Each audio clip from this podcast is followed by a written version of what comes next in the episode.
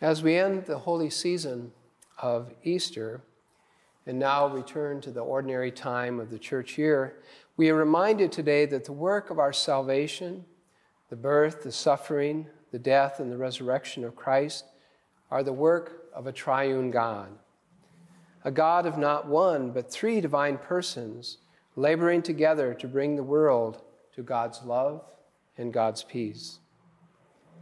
The mystery of the Holy Trinity is a basic doctrine of the Christian faith.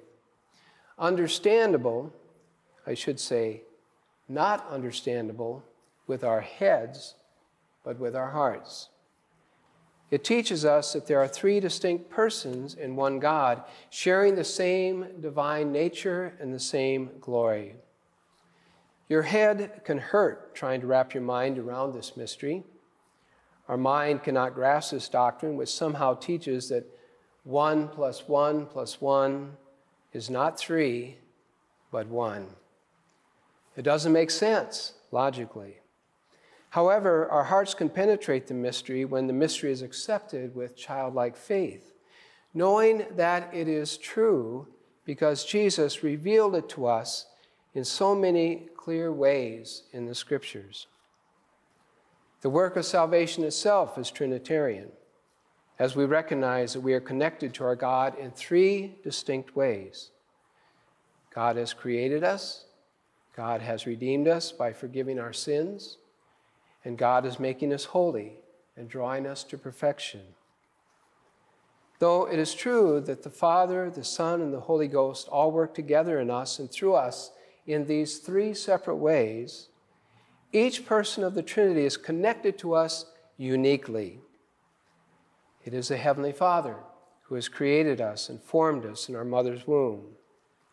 It is Jesus who died to prove God's love for us and to take away sin from our lives. And it is the Holy Spirit who lives within us by the sacraments and is doing everything that He can to make us over in the image of God Himself through a life of Christian holiness. We cannot understand this mystery with our heads alone, but we can penetrate it with our hearts through faith, through prayer, and especially through love. Each year on this solemnity, I offer a suggestion as a way of getting more deeply into the mystery of our triune God. Christians in their prayer tend to focus primarily upon one person or another of the Blessed Trinity. Some pray to Jesus when they pray, some to the Heavenly Father, others still think of the Holy Spirit when they're praying.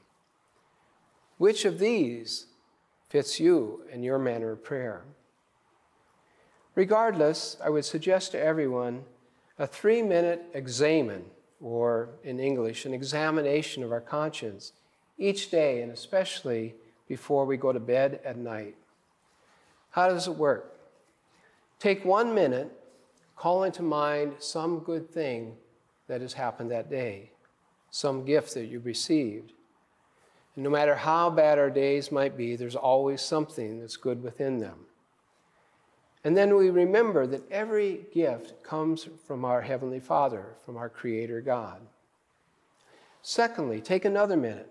Call to mind some mistake, a failure, an error, or sin. And then ask Jesus forgiveness and the grace of amendment of life. Repentance and conversion are His special gifts that come to us through His holy cross. Thirdly, take that 3rd minute to call to mind the challenge of the day to come. And then ask the presence of the Holy Spirit.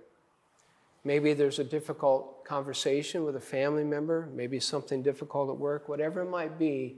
Most of us have something the next day that we need to think about and prepare for.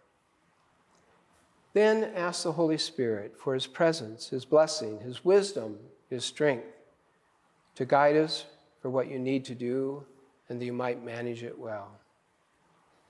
It's a very simple exercise, this examen of the Holy Trinity. But people who practice it, who do it even for a month each day, find that the three persons of the triune God come alive and more distinct for them. And they come to know the real grace of this great mystery, that there are not one, but three divine persons present in your life and guiding you safely to heaven.